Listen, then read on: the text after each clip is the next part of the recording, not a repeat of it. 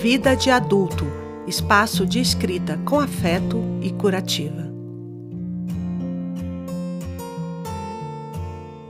Sou Juliana Ribeiro e escrevi o texto de hoje. Pessoas negativas podem e devem ser evitadas. Eu tinha 17 anos quando passei no vestibular e, toda animada, contava os dias para começar as aulas. Mal conseguia acreditar que havia realizado um sonho e vislumbrava coisas maravilhosas. Um dia fui ao banco fazer depósito de dinheiro para o meu pai, que era comerciante. Nessa época, isso fazia parte da rotina de todo mundo. Encontrei um ex-namoradinho com quem tinha namorado uns dois meses. Contei que havia passado no vestibular e ele, ao invés de me parabenizar ou apenas dizer que legal, disse: para que isso? Você não acha que é demais para você? Perguntei o que queria dizer e ele completou: Nós moramos no interior. Somos normais. Gente como nós não pode sonhar tão alto. E se você não se adaptar, se não der conta, o que vai sentir?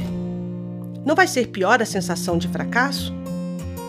Apesar de ser tão nova, eu já tinha muitos sonhos e, embora não soubesse como seria a minha vida, uma coisa era certa: eu não tinha medo de sonhar alto, e foi o que disse para ele. Ainda falei que tinha pavor de sentir arrependimento por algo não feito.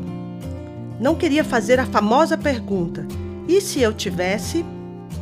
Essa foi a última vez que o vi.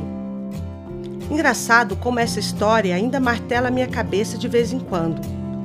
É incrível como algumas pessoas mesmo inconscientemente, parecem querer te puxar para baixo, enquanto outras só te empurram para frente. E o que a gente faz nessas horas?